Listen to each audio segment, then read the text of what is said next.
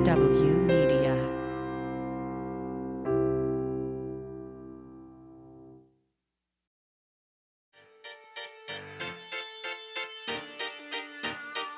Hey there, and welcome to Living Through It, a podcast for interesting times. I'm your host, Elizabeth Cronise McLaughlin, a recovering lawyer, world renowned leadership expert, and lifelong progressive activist and organizer. Reminder that if you want to listen to this podcast ad free, you can head on over to patreon.com slash living through it. That's patreon.com slash living through it. You can get access to our entire back catalog ad free there, and also we have some special bonuses for our most favored listeners. Thanks so much for being here. And now, here's this week's episode. Hey there, and welcome. This week, we welcome to Living Through It the activist and organizer and attorney known as Toby Gialluca. Toby is the voter protection lead for St. Johns County in Florida and has been on the front lines of voter protection in Florida for almost 20 years. She's also part of the legal team that was on the ground in detention camps in Texas and along the border during the Trump administration's family separation policy. I'm so excited to welcome Toby to the podcast. She's one of my dearest friends. You'll find this episode to be a little bit looser and more conversational than what we do historically, but I think you'll really enjoy it. Thanks so much. And welcome back. And I am so thrilled to welcome to the Living Through It podcast my dear friend Toby Gialluca, who is an on the ground organizer in Florida, has been doing voter protection work for quite some time. Um, and, you know, honestly has through her work as a lawyer, touched so many of the most pressing civil rights and issues related to our democracy in her on the ground work. And given that we're here talking about can Florida be saved, that's our theme for the week. I should mention that she lives in St. Augustine and she has been on the ground fighting against all of the policies and the reelection of Ron DeSantis for uh, quite some time now. So, Toby, welcome. I'm so excited you're here. Oh, thank you so much for having me. I'm excited to be here. So, uh, so we're recording this the morning after the Georgia runoff, and you were in Georgia last night until 2 a.m. Um, first things first, I have to thank you for, you know, not just doing the work in Florida, but also doing the work in Georgia. And how was the experience of doing that work, doing the voter protection work around the runoff for you?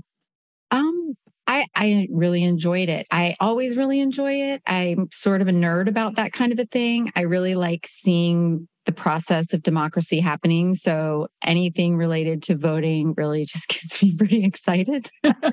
um, and it was a good vibe. I mean, I was in a I was in a great place, and they have um, solid election staff, and it went really really well. Everybody was you know behaving themselves and it was just a it was a pleasure and it was actually a blue county which i live in an extremely red county in florida so i don't usually get to see results that i love rolling in it was a very special treat to be able to see that county elect senator warnock i enjoyed it immensely it, and it's good, you know, we're we've got four more years till we've got a senatorial election now in Georgia, which I think has everybody really happy. Um, Ooh, yeah, I'm sure. Yeah.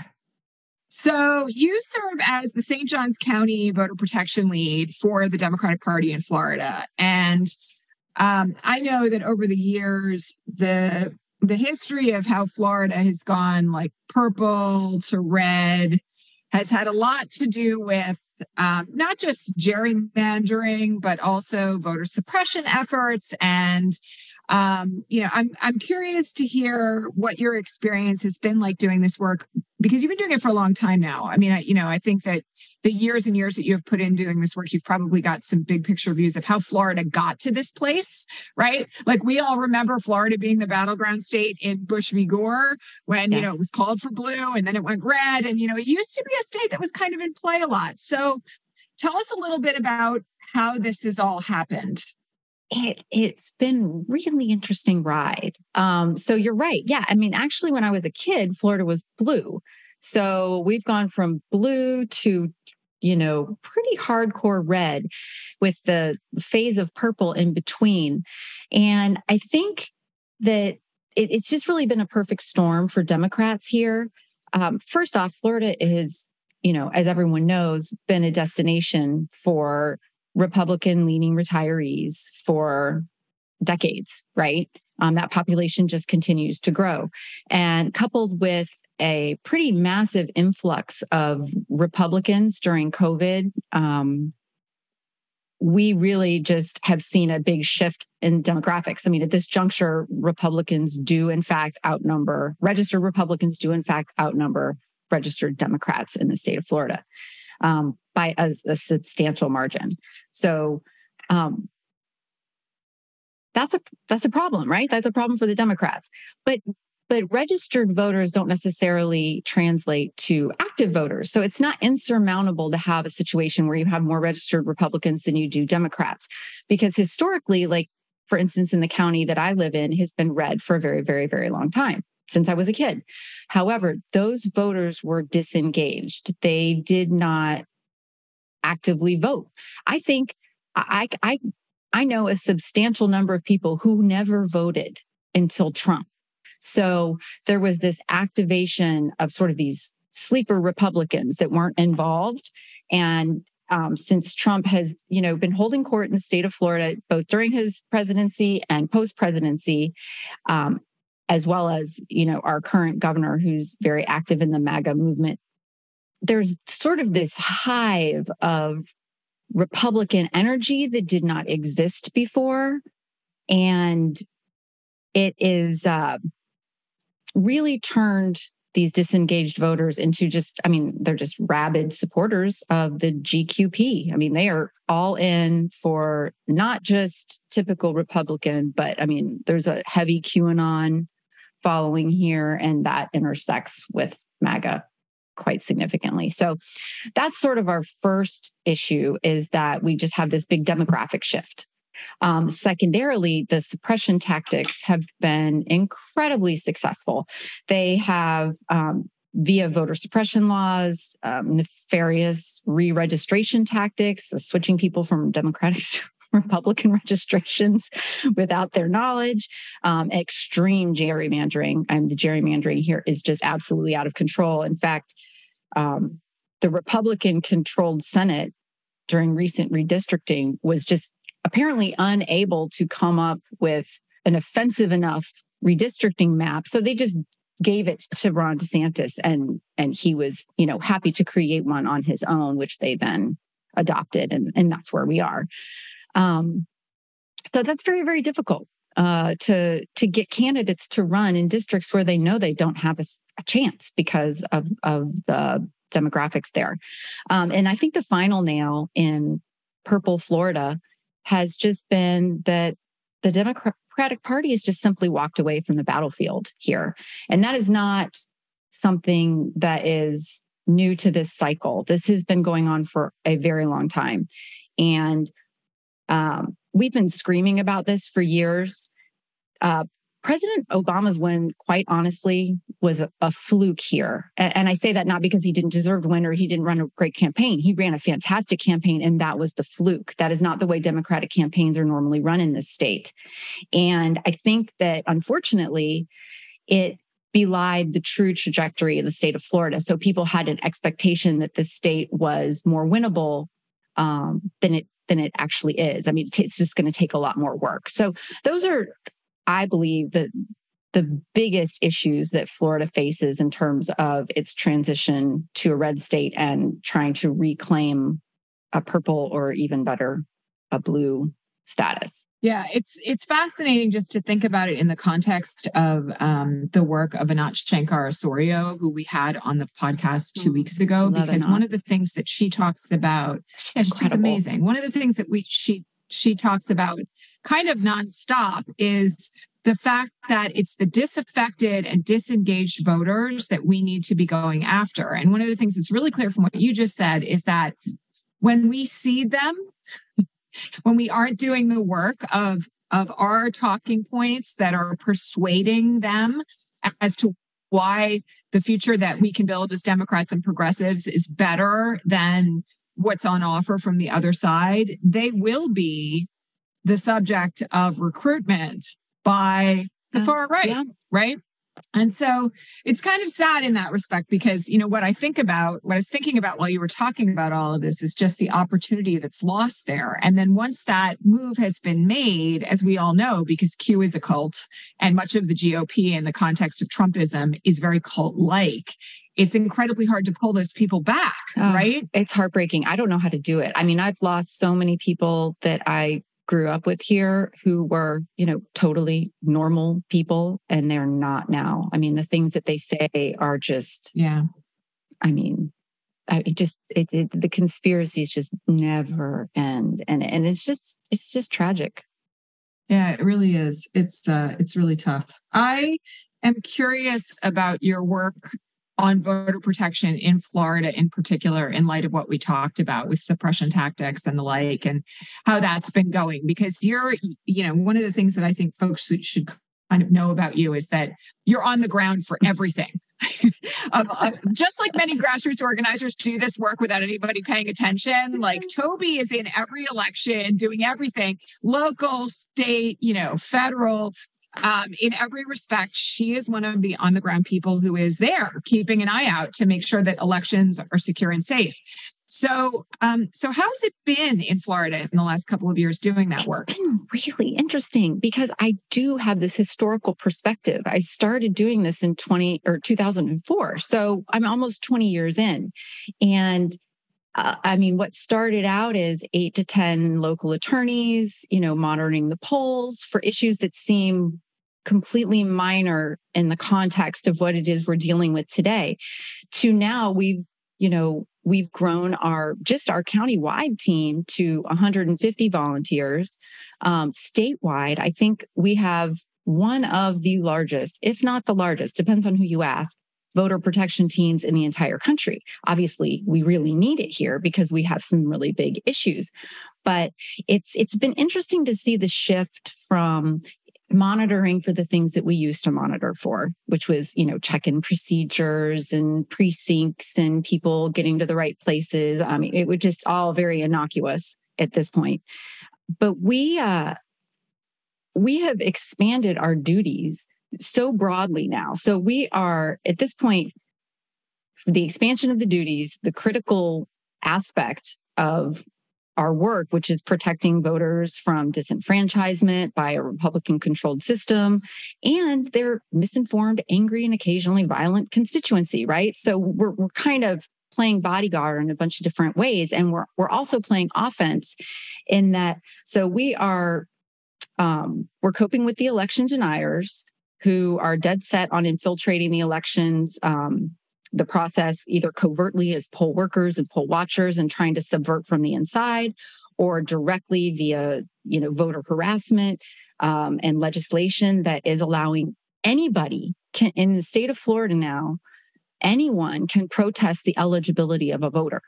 We also have now thanks to desantis's legislation the opportunity for people to protest vote by mail signatures. Not only are we recruiting and training and deploying and managing these large teams of, of poll watchers to be our eyes and ears during the election. But we are also training and recruiting ballot cure people um, and teams teams to literally go to people's houses and help them cure their ballots that have been rejected. We are defending their signatures at ballot review meetings and canvass board meetings. And we are reporting, compiling, escalating issues in real time to state and national legal teams for instant action or long-term suits uh, depending on what's appropriate in the situation so it's just it's just a much wider array of uh, things that we are managing at this point i hate that it's necessary but I have to tell you, I enjoy the work. Yeah i mean and and you're you're lucky that that's the case because i i mean i just do want to point out to the audience that a lot of the people who have experienced the same kinds of expansions of duties and what you're describing are also people who have been like threatened oh, yeah. right they've some people have been doxxed mm. there are folks mm-hmm. who you know, for the sake of doing voter protection work and protecting our democracy, have really, in some instances, literally put their lives on the line so that all of our democracy can kind of stay stable. So, oh, absolutely. it's wild that I mean, election workers, voter protection workers, I mean, everybody. It is distressing to me that when I am training people, I have to tell them that the staff in the polling places have been trained by Homeland Security and by the local sheriffs for active shooter situations that I have to I have to give specific instructions about what to to just forego the clerk, forego the deputy, go straight to the police, go straight to me. I, I have to instruct them to get themselves to a safe place before they even report to me or call the police. I mean, it's just really it's unbelievable that we've gotten to that point in the United States of America that that literally we have we have people whose lives are being threatened simply for trying to carry out free and fair elections.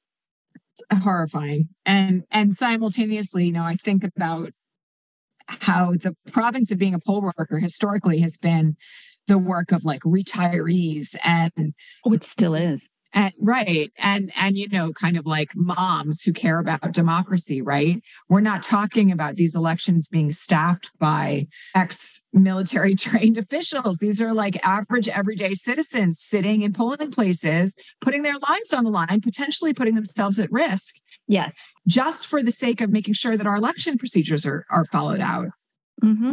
And, and when I say that there's a deputy on site, it's not a law enforcement deputy. It's generally a retiree who has been deputized by the supervisor of elections. So it's not someone who's who's able to provide security in any way, shape, or form.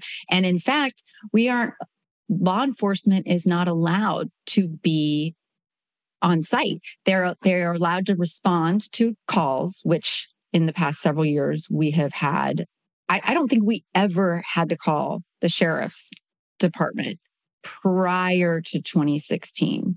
And now I have locations where the sheriffs are there multiple times a day, multiple times a day. It, I mean, it's just it's craziest stuff. Um, but uh, yeah, I mean, it's I don't know how, and, and I've had deep conversations with our supervisor of elections about this because we have been we have had we have locations that are just dangerous. And and we've tried to figure out the best way to deal with them without violating um, the statute that says you cannot have law enforcement loitering. Because i mean that's that's an that's that is in itself voter suppression right? If you have sheriffs lingering around a polling place that can deter people from voting. Yeah it's uh, and it's it's scary that we've even gotten to that point. Um, well that brings me to another issue. You know we have ron desantis unfortunately reelected now as the governor of florida. Um, he and trump have kind of gone at it in the last few months notwithstanding the fact that historically desantis was first elected on these incredibly pro-trump campaign ads when he first ran for governor. And i know um, you and I have talked about this kind of offline. We have, the the likelihood of DeSantis running for president, I think, this point is sort of a foregone conclusion. And I know, you know, we had Brandon Wolf from Equality Florida on the podcast last week. He was talking about don't say gay and the efforts to deny trans people health care. Um, we've also seen Ron DeSantis use Florida taxpayer funds to fly migrants from Texas to Martha's Vineyard for political stunts, which, by the way, you and I both know from our prior work together on immigration issues, is not just illegal it's a massive human rights violation um, yeah. and and you know i think we should talk a little bit about your experience being a desantis constituent and what we want the country to know about the threat of him as a potential president because I think a lot of people realize that it's bad. I think I don't think the vast majority of Americans have yet grasped exactly how bad it is. Um, and I I've said to people, I personally think Ron DeSantis is more frightening than Trump because absolutely. he is more oh, he is absolutely. more he's more controlled, he's more disciplined Mm-hmm. He he does not fly off into these narcissistic tangents. And at the same time, he is fearless about executing these incredibly damaging, hate filled actions against marginalized communities without even blinking. So tell me your thoughts. He enjoys it. He does. Oh, no, he's a sadist for sure. um, so, I mean, as you know, I have been screaming about DeSantis for years at this point. Um, Floridians uh, have been screaming about DeSantis. So he has been extremely bad for Florida, and he will be a national disaster if he gets anywhere near the White House. Um, I mean, besides the obvious damage that he has caused in his attempt to create his own little fascist utopia, he's just terrible governor. I mean, he's just a bad governor. All he knows how to do is play to his base and and with these outlandish and cruel policies, he's got no concern for the law. Um, as we ta- said, he's a sadist. I mean, he enjoys causing pain and misery. And under his, but but aside from his extremely cruel and offensive policies, which undermine any legitimate concept of freedom, you know, banning books and people and I mean all this just nuts. But he uh, uh, he's like I said he's a bad governor. Under his governance, we have sky high insurance rates. We have sky high rents. Our utilities, he made a deal with utility companies that after the election they could jack our rates. So now we are everyone in the state of Florida is preparing for these huge utility rates. So it's like the DeSantis trifecta, right? I mean, it, it's it's almost impossible to live here if you're just a normal person and you want to, you know, have a home that's insured and has electricity. So he's bad at governance. He's a bad person. Um, just like his mentor Trump, he is up for sale to the highest bidder. I don't know if you've seen, but his coming inauguration, he is selling access to his VIP party or seating area or, whatever it is for up to a million dollars a seat. And those people are not paying a million dollars to chat with Ron DeSantis, who, by the way, is a well known asshole. Like he just doesn't do people. Republicans don't like him. The lobbyists don't like him. He was, he, at the, the Republican governor's convention in Florida, in his home state he was the social outcast. Like he's just not a good person. Even Republicans don't like him. He's not competent morally. He's not competent professionally. He is not a decent human being. He should not be running the state of Florida, and he absolutely should not be running the United States of America. I mean, the damage he could do. I mean, I. I think he's far more dangerous with Trump. I completely agree with you, Elizabeth. It would be devastating to the country for him to be president. And, you know, we have to think about it in the context of the power that it would afford him because it, you know, if he can get away with flying private jets commissioned with Florida taxpayer money to Texas through conning migrant people desperate for work and housing to get on a private plane and dumping them in other parts of the country. Just imagine what he would do. This is what I think about as the president. And you and I did all this work in 2019 on detention camps and human detention under the Trump administration, all this work around what was already happening in immigration facilities in the United States. And I will tell you that one of my biggest concerns, again, I know I'm preaching to the choir while you and I are talking about this, is literally that he has already shown us what he is willing to do to people who he considers to be uh, untouchables, right? You know, and I put it in the context of that caste language that exists in India for a reason, right? Yeah. He has shown us that he doesn't think that people who are fleeing violence in Central America, for instance, are human. And no, we're, you know, we're like one step removed from like from from quite serious proximity to you know final solution territory in the way that he talks about immigrants the way he talks about refugees and the things that he is willing to do. And I, I don't think people want to face the prospect that the direction that the GOP is heading with this, oh, we're done with Trump, now we're hopping on the DeSantis train stuff, is actually an escalation toward fascism, oh. not a not a, a a a retreat from it. Um, so you know i think I, I, know we're on the same page about this but i think that you know the the, the immediate and proximate danger of this is really real um, oh and absolutely I, I know you know that yeah well, I mean, here's the thing about DeSantis. Okay, so there are some things that he does just to play to the base, like the whole COVID thing. You know, his kids stayed home the whole time. They were, uh, he made everybody in his offices be vaccinated. He didn't open up the government offices for uh, I mean, until recently. So he was protecting himself and his family, right? So some of that stuff is just playing to the base. But the the genocidal tendencies, that is the real Ron DeSantis. I, a lot of people don't know about this, but he actually wrote a book before he was elected governor. I, I have to give the disclaimer that I have not read it because I will not buy it. But it has been widely reviewed as Mein Kampf Part Two. So this is a guy, he is a true believer. And I mean, I'm sure you've spoken to Fred Guttenberg and, and some other people in the state of Florida, but the, the anti Semitism and the anti LGBTQIA, that is the real Ron DeSantis. The, the anti immigrant, I mean, he is all about, he lives for that. He loves to oppress anyone he considers less than. And you, you and I know who the less thans are, right? And it's everybody but a white cisgendered Christian male. So that is that is the real Ron DeSantis. And you are absolutely right to be terrified because give him control of everything at the disposal of the federal government. And there's just no telling what he would do with that. Um, well, that, you know, kind of brings us to a place of talking about 2024 because, yeah. you know, we're just through the midterm election cycle. As I mentioned, you are literally like hours back from Georgia while we're doing this interview.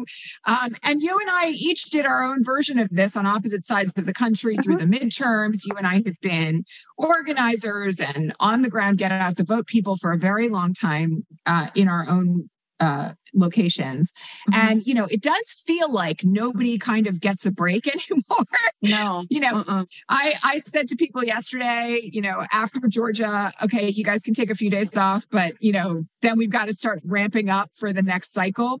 Um, and so I'm curious about you know what your recommendations are going forward. So because one of the things that i've tried to do here is talk to people um and you know i did work with katie porter's campaign. I know all the senior organizers there and they've done as I think a lot of us who have worked on particular campaigns or particular issues around voter suppression and voter protection have done, the kind of post mortem of the midterms, like oh, what worked yeah. and what didn't. What do we need Ooh. to do better next time? Where do we know the polling was off, and what what lessons do we take from that? And you know, one of the things that I think um, we all need to kind of face down is that it's not like even with this incredible result that we got from the midterms, right? We picked up a seat in the Senate. We only lost a few seats in the House. This is an unprecedented result for a, a president in his own party in terms of a midterm election. And I don't want to, de- I don't want to deny that, but it is not like, as I've seen some people say, like democracy won because democracy is still under threat and it's under really serious threat. And that is not over. It's not changing. I mean, if anything, the GOP is constantly doing the work of figuring out how to oppress more people and suppress more votes and gerrymander more districts. And so I'm curious as to your thoughts. Given that you are on the front lines in Florida and you've already done the work of facing down someone who's very likely to be a Republican frontrunner in 2024, um, you know, what your thoughts are about how we get ready for this? Because, you know, we've got time, not a lot of it, because you know we all know in spring of 2023 that that's when all this is going to start running again. But what are your thoughts right now about how we can prepare for what's coming next? So, yeah, we've got a lot to do. I think that it's important because we have all worked so hard. I mean, it's just been all hands on deck all the time for like five, six years now. I mean, we have just been burning all the candles at all the ends and the middle. So I think that we need to take the wins with gratitude.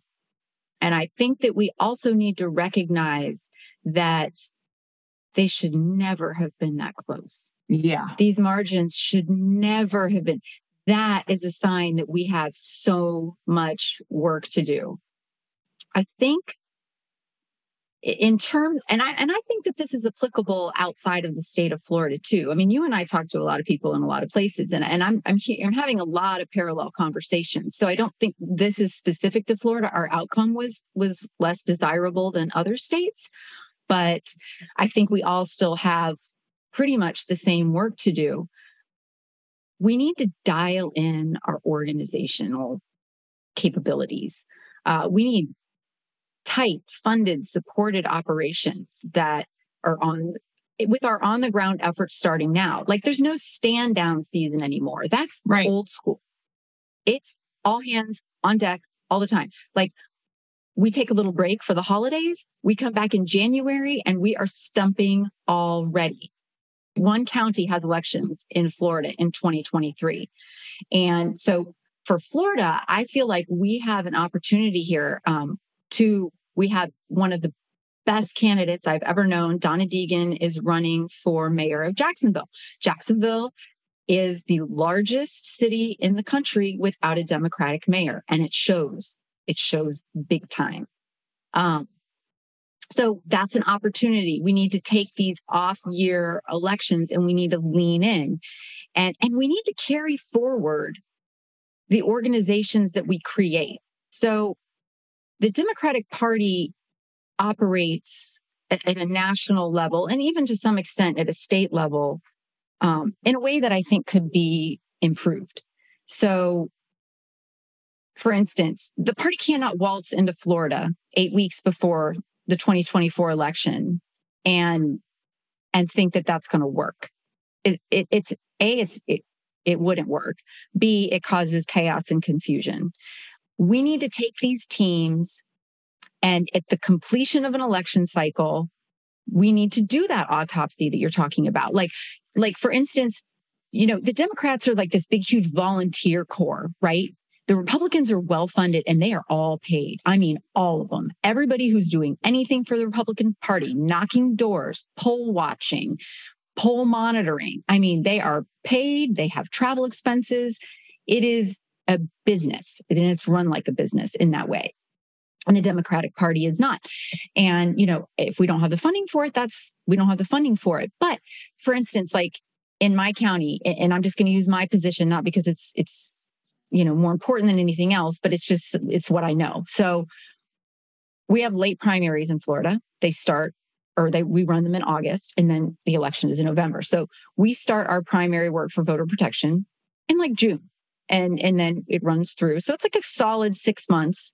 And given the the duties that we're you know responsible for now, it, it, it's a pretty hardcore job. I mean, it's like a legitimate at least two thirds time job, and then during voting, it's you know full time.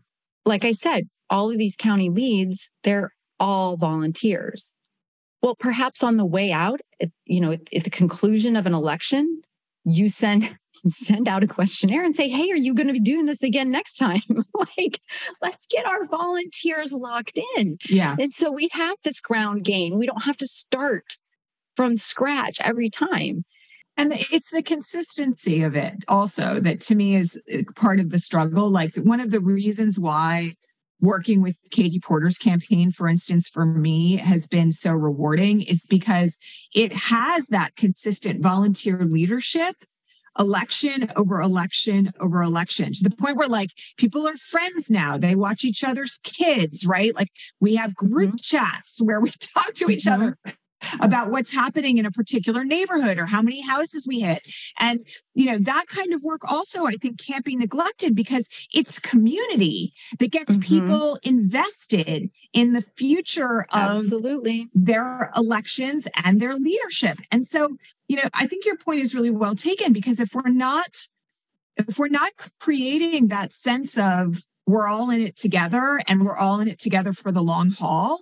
The other thing that happens is people burn out, right? They're like, well, mm-hmm. why did I mm-hmm. do that if nobody says thank you? Or why am I volunteering all this time to do it when I'm not, I'm not, I'm not getting beyond the election result, which hopefully is positive. I'm not getting that sense of um, of purpose out of it, you know, and I and so I think that's really key also. I mean, I I will also add one other thing to this, which I think is a part of getting our ground game organized early. And I'm interested to hear your thoughts about this, given that it's Florida, right?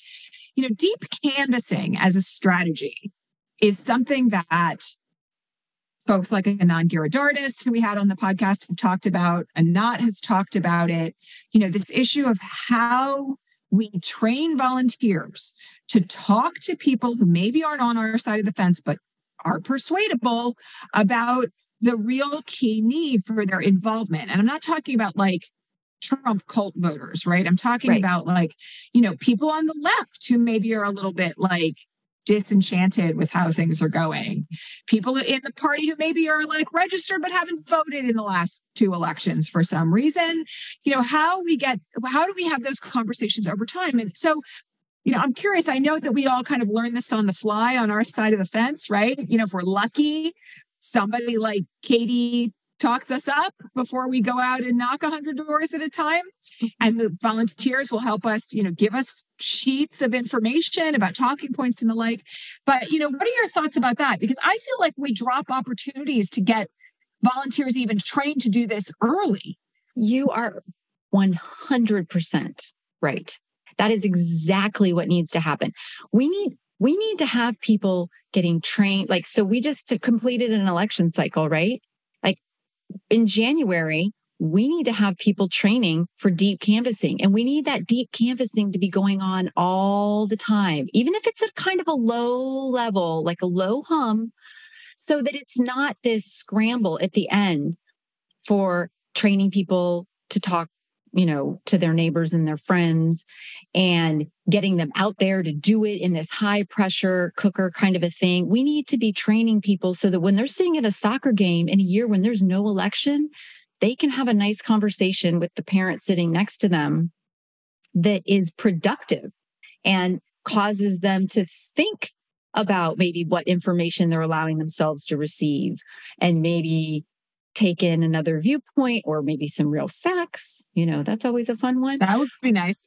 Right, right. If we just all listen to facts. So, I mean, that's what I'm talking about. We need to be, we need to think of it as canvassing is always happening.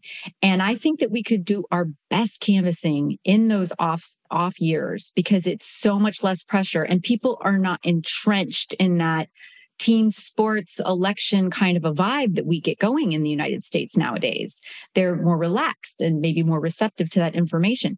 But we should that's that's I mean that's what the party needs to be doing. The party needs to be sending Anat everywhere so she can train, you know, precinct captains and the precinct captains can train their people and then so and ultimately what you end up with then is just an extremely talented group of people, a big group of people nationwide who are able to relay information in a non threatening way that can persuade people to at least look at it from another perspective instead of just staying entrenched. So I think I think that's exactly Elizabeth I think that's exactly what needs to happen.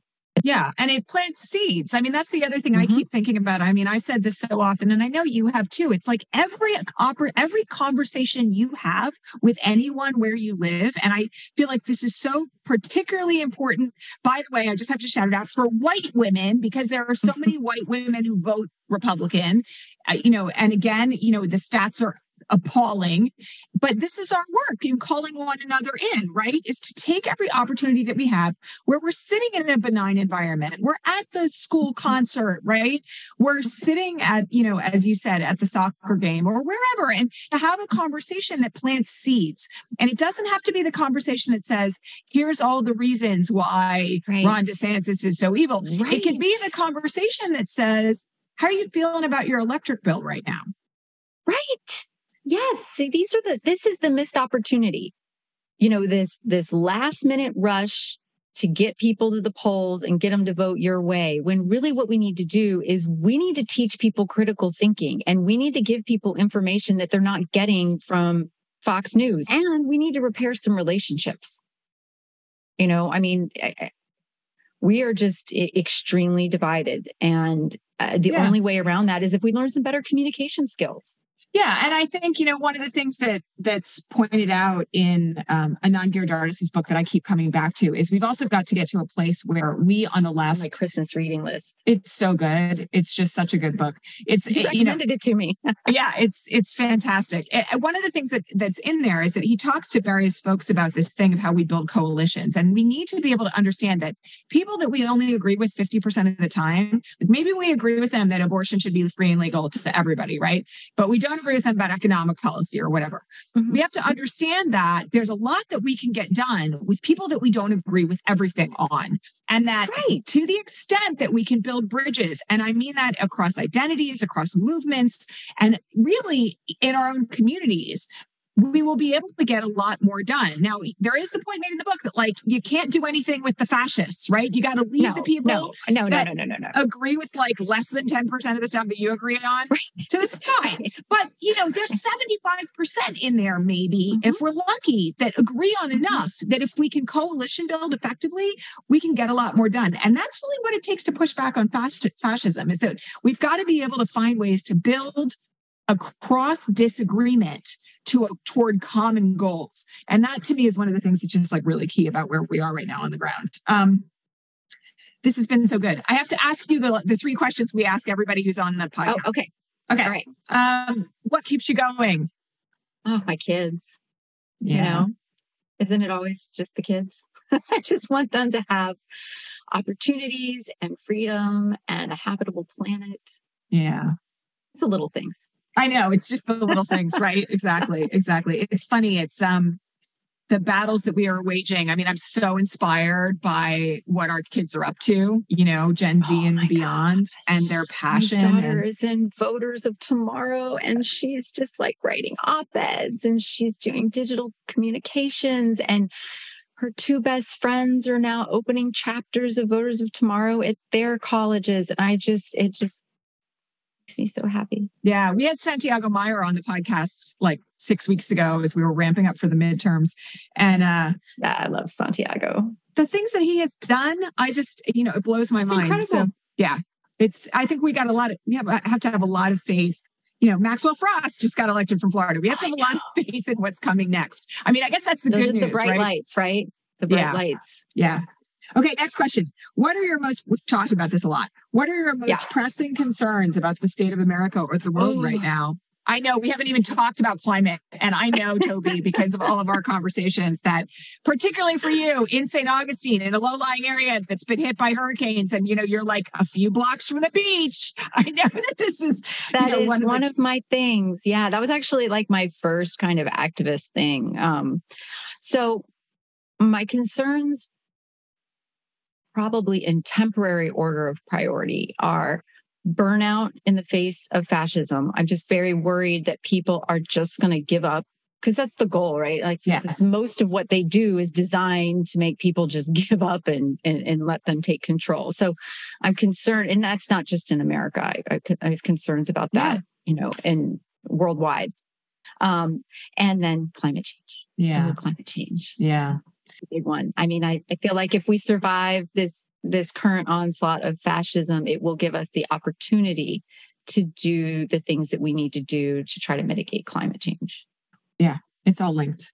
Uh, yeah. Last question How can our audience, which, as you know, is activists and organizers and people who really yes. care about the future and folks like you and me who are doing the work yes. on the ground all the time what can what can our audience do to best work to change all of this? I think I know what your answer is going to be, but I'm I'm, I'm excited. to probably do. I mean, I have I, I, I don't have an answer, but I have some things that I think um, I can tell you from personal experience help. Uh, so don't give up. Yeah. Uh, be smart about how you allocate your time and your resources. Don't be afraid to say what you think and don't back down. We can't normalize ignorance and hate. We can't. We just cannot allow that to become normal. Um, but take care of yourself. Self care yeah. is critical. I mean, it's more important now than ever. And you, you got to find your tribe, right? Like even even here in red, red, red St. Johns County, in red, red, red, red Florida, you know, I have found a tribe. Obviously, I have a, I've been blessed with a much larger tribe nationwide. You and you know a lot of other people that uh, have been the silver lining to all of this but you know, your tribe will be your lifeboat. And Yeah. that's how we that's how we'll get through it is together. Yep. Yep. Such good advice. Is that what you thought I would say? It is. It's pretty close. I mean, I will tell you, it's it's interesting doing this because you're the first person who's like a really dear friend of mine who we've also had on the podcast. And I will just say that I think the ways in which we lean on one another, because once you start doing this work and you start doing it really intensely, like you and I have done, right? You know, we've been Mhm. involved in mass mobilizations that were like Mhm. 800 cities worldwide, and the like. You start to realize that your own individual experience of it is not about your failure or your inability to handle stress it's actually really about like systems that are designed to crush you and Yeah. Oh, um, yeah. and to crush to crush revolt to crush Mhm. freedom to crush Mhm.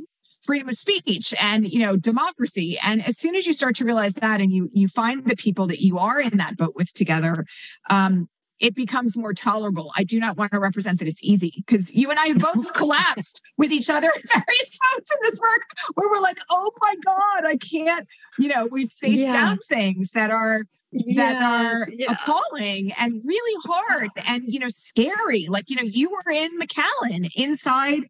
Mm. detention camps where they were housing migrants in 40 degree rooms. You know you've seen things that most of us would not be able to tolerate even witnessing. And you know i think the key to this is that when you're face to face with with fascism you got to be in it with everybody who's on the same side as you regardless of you know their different identity from you or where they live for Oh, that matter or everything. We've all got to be arm in arm together and we've got to really push back as one concerted breakthrough movement so yeah it was The pretty close way. to what i thought it was going to you were going to say but you know like we know each other so it's all good right many many thanks to toby Gialluca for being here um, Oh, thank of- you. And yeah thank you for doing this and getting information, important information out into the world because I mean that's that's how we swing the pendulum, right? Yeah, exactly. Exactly. It's how we bend the arc. All right. Thanks so much. And we will be right back.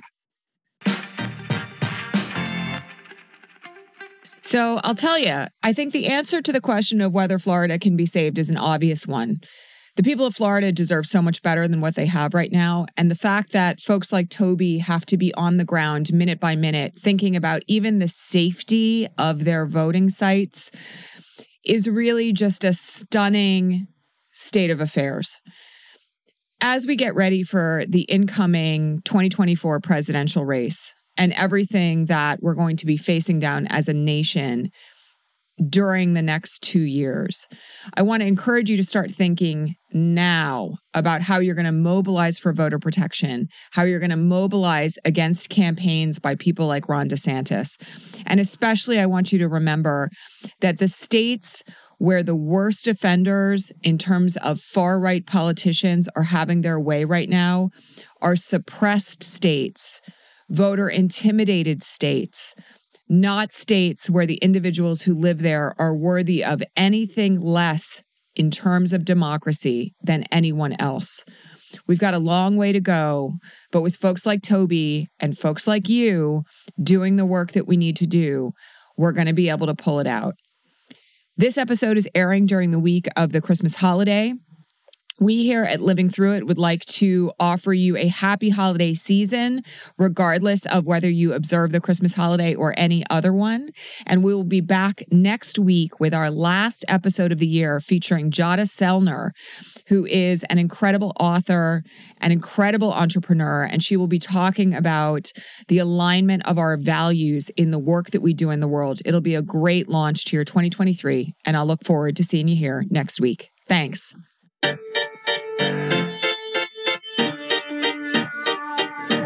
Listening to Living Through It with ECM, a podcast for interesting times.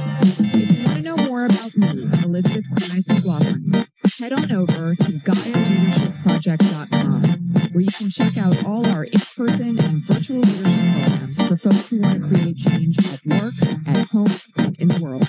You can also read my politics, law, and change at newsletter And last, but definitely not least, you can listen to all our episodes of Living Through It ad-free over on Patreon at patreon.com slash living through it. That's patreon.com slash living through it. Thanks for listening and see you next week.